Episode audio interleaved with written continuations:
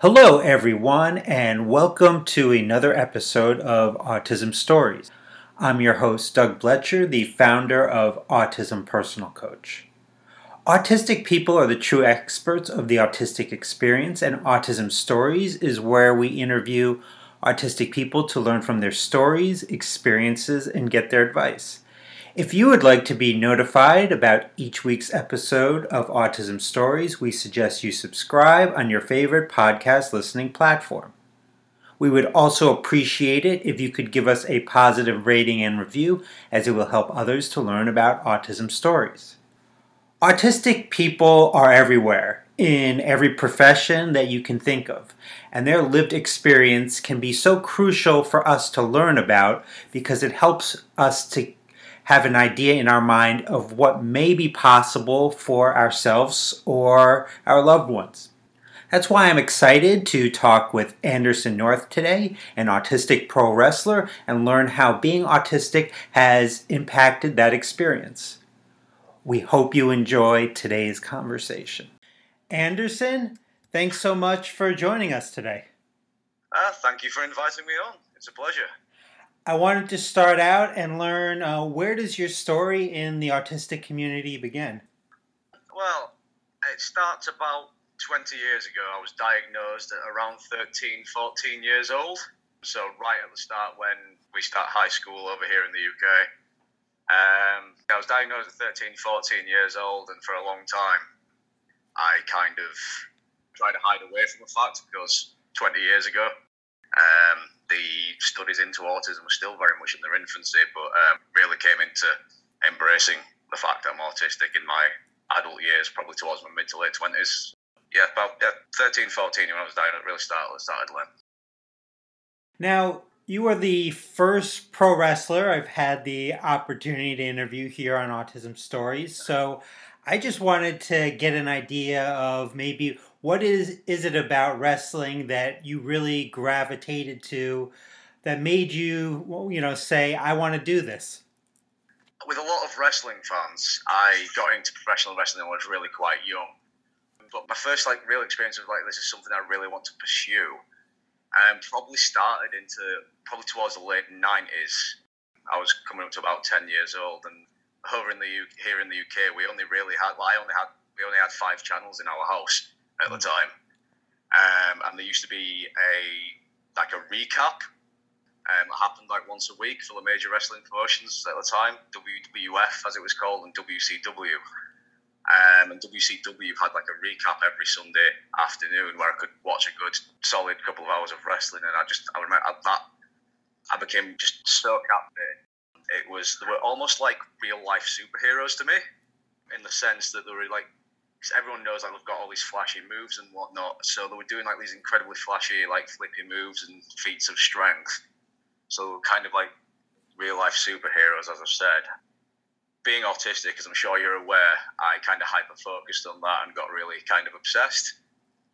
And then, for, like from that moment on, I just that's all I ever wanted to do with my life.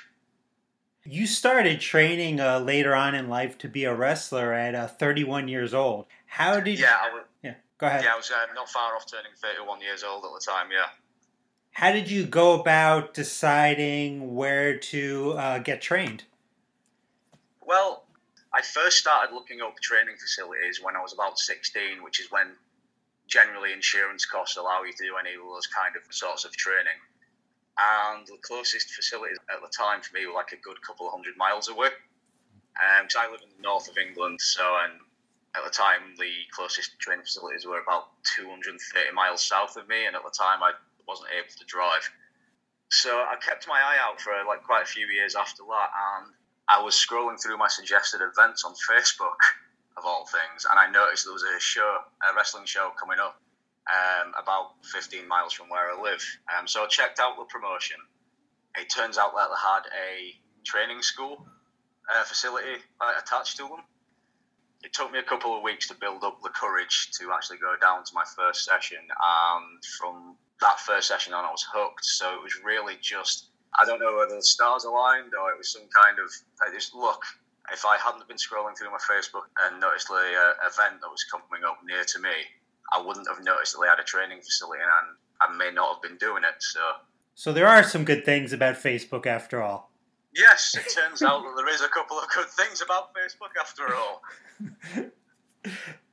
so I've heard some horror stories regarding wrestling training, and I've heard some positive experience as well. Certainly, what was the experience like for you? Well, I quite liked the physical aspect of it because when I first when I started getting into my teenage years, I started to explore like physical fitness and whatnot. I come from a martial arts um, and rugby background, so I was always always been quite an active person. And as I said, I watched wrestling when I was young, so I kind of wanted to look like the guys that were on the screen. So I think like the progression and the physical aspect of it is uh, positive for me because you make tangible progress. You know what you're capable of doing, or you know how you got better or worse from week on, like week in, week out. Uh, so that is the positive aspects for the training for me. Negative aspects, there is, as you can imagine, there's quite a lot of sensory issues that I have to accommodate for, which can sometimes impede what I'm doing. Um, and sometimes the other thing is being autistic, I can I tend to learn differently from other people. So I would generally, when I go to a training class, I would go to one that's got smaller attendance so I can um, ask questions, maybe take a bit of time for me to make sense of something in my head. But that's how those are the positives and negatives for that. Hmm. You mentioned sensory issues. I would imagine there's a lot of sensory issues in wrestling, whether it's the noise of the crowd at an event, maybe having just to touch another human when you're when you're wrestling, the sweating, I'm wondering about the ring ropes maybe rubbing up against you. How did some of those things affect you? Yeah, the touching, like getting, uh, as you can imagine, you have to get very up close and personal when you're wrestling. So the touching is like, I wouldn't necessarily say it's got any better or worse. It's just something I've learned to live with in terms of getting used to being in very close proximity with somebody else in that regard. The ring ropes, yeah, that the ring ropes can weirdly vary in difficulty in terms of sensory issues because like if I'm if I was to wrestle on and wrestle early on in the night, like if I was one of the first matches, the ropes would be still quite fresh and not and a bit more forgiving. Whereas later on in the night, you've obviously had a lot of people running off on the ropes, so you can imagine there might be, a bit sweaty. Um, the biggest sensory issue I've had to accommodate for personally is the lights um, at a wrestling show because it's a blinding feeling that you can almost literally feel behind your eyes. Is the best way I can describe it. Kind of, you feel it just behind your corneas. So that's a struggle because obviously I have to accommodate for the lights being right in my eyes and having that sensory issue. But obviously I need to be able to see what I'm doing at all times. So it is a struggle, but it's one that you can. I've personally been able to accommodate and learn to live with you know there's accommodations in, in all aspects of life. I'm just wondering like is there any types of accommodations? Like have you ever talked with like the promoters and talked about those things or those kind of like yeah we can't adjust the lighting at all? I've been at a couple of shows where i've been able to maybe not necessarily adjust the intensity of the lighting but maybe adjust the shade of the color of the lighting. Maybe take blue is quite a common colour for wrestling lighting, so maybe ask for if we could maybe get a different shade of blue so it's not quite as intense on my eyes. Mm-hmm. It's one of the, it's, the lighting is one of the few things I'm able to find accommodations for. So yeah, different shades help. Now, on social media, you are openly autistic, but I'm wondering whether other wrestlers that you get in the ring with know you are autistic uh, other wrestlers in those locker rooms and what feedback you've received from them.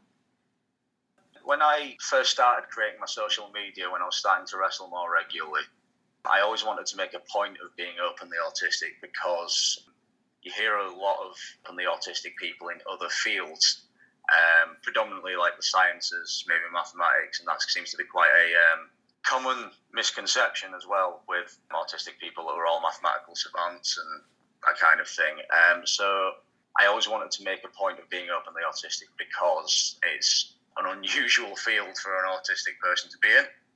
Kind of wanted to make a point of, look, you don't have to be a mathematical genius to be a successful autistic person. Um, feedback has been mostly positive. There's, I know a few people kind of refer to me as somebody who like speaks on behalf of autistic people, or maybe being a bit of a spokesperson. I'm nowhere near like famous enough for me to consider myself that, but I appreciate the sentiment.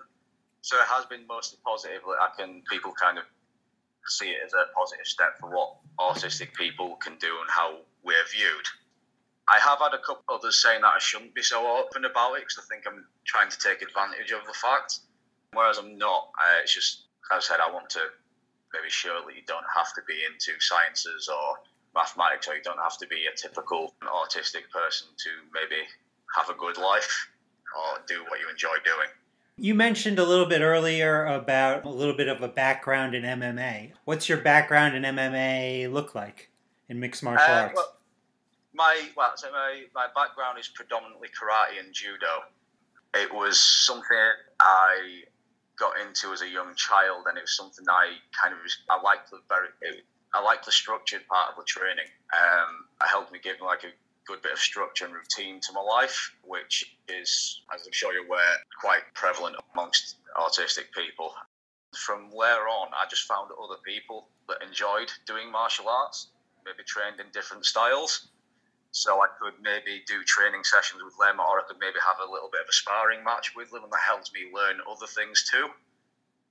It's not something I ever wanted to get into competitively, but I was able to find other people I could do it with you know, an important part of wrestling, um, I think, is telling stories, and stories, uh, you know, oftentimes are told with like each different wrestler's character or persona. So, how did you decide what your character or style would be? Well, in terms of style, I'll start with style because in terms of style, I struggled for a while to find how I would wrestle. I'm a shorter guy and very much on the small end of the wrestling spectrum at five foot six, and I weigh about 180 pounds. So I'm very much on the small end of the spectrum. And guys, uh, well, wrestlers my size tend to do a lot flashier wrestling that involves a lot of flips and top rope moves. And I tried that for a while. But my fine motor skills, which to with the other autistic people I've talked to, my fine motor skills are very typically autistic. They're not great. I have a tendency to be a bit clumsy too, forget how big my own feet are. So I tended to trip up quite a lot.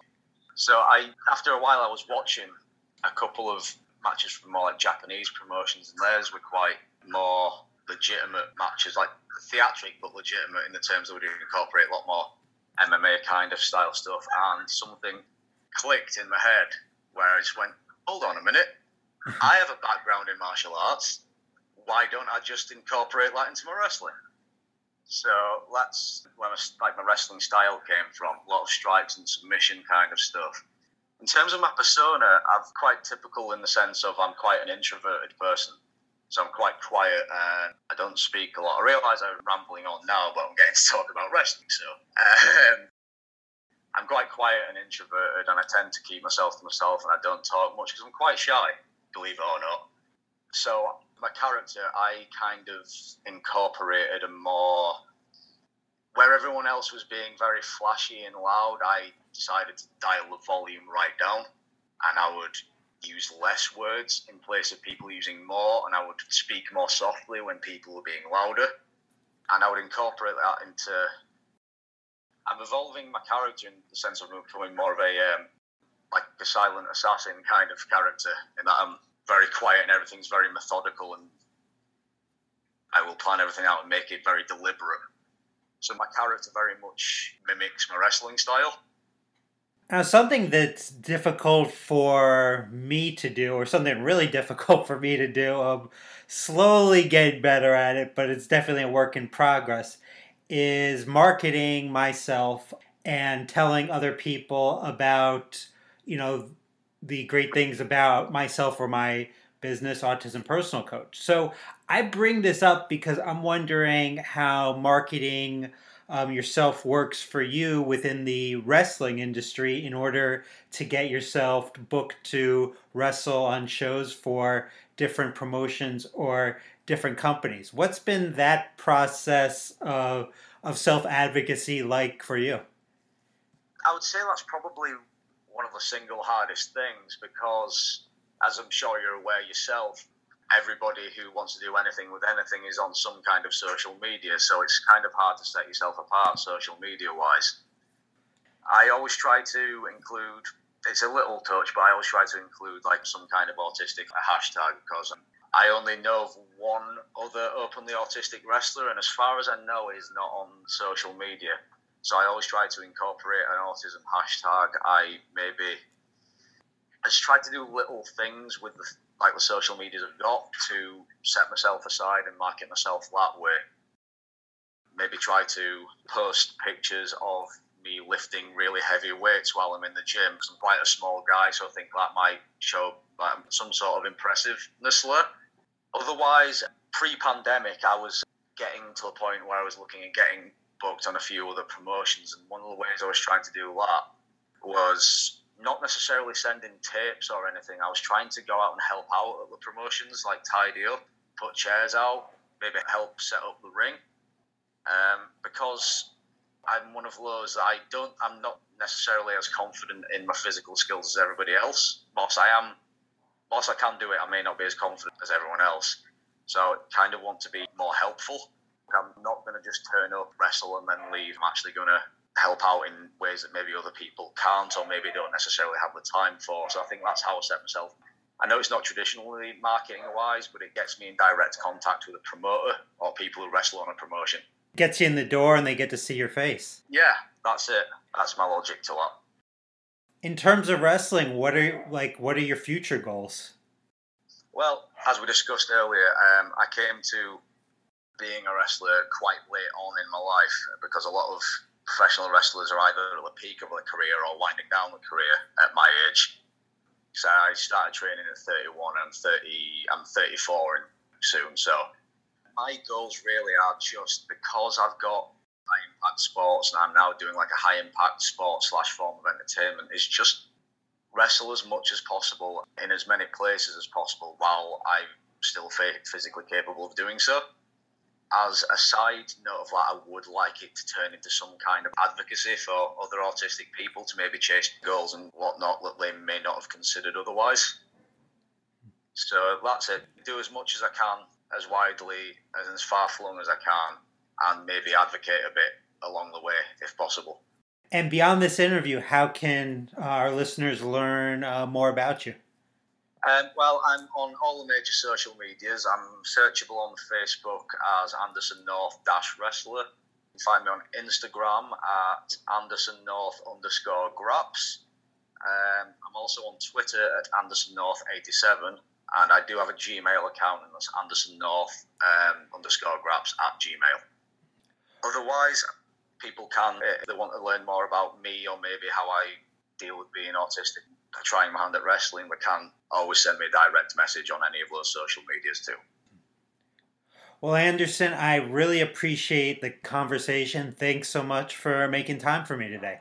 Thank you so much for inviting me. This is now the fifth podcast across three different podcasts that I've done. So really glad to be doing it. Thanks so much to Anderson for the conversation. To learn more about Anderson, check out the link in the podcast description of this episode.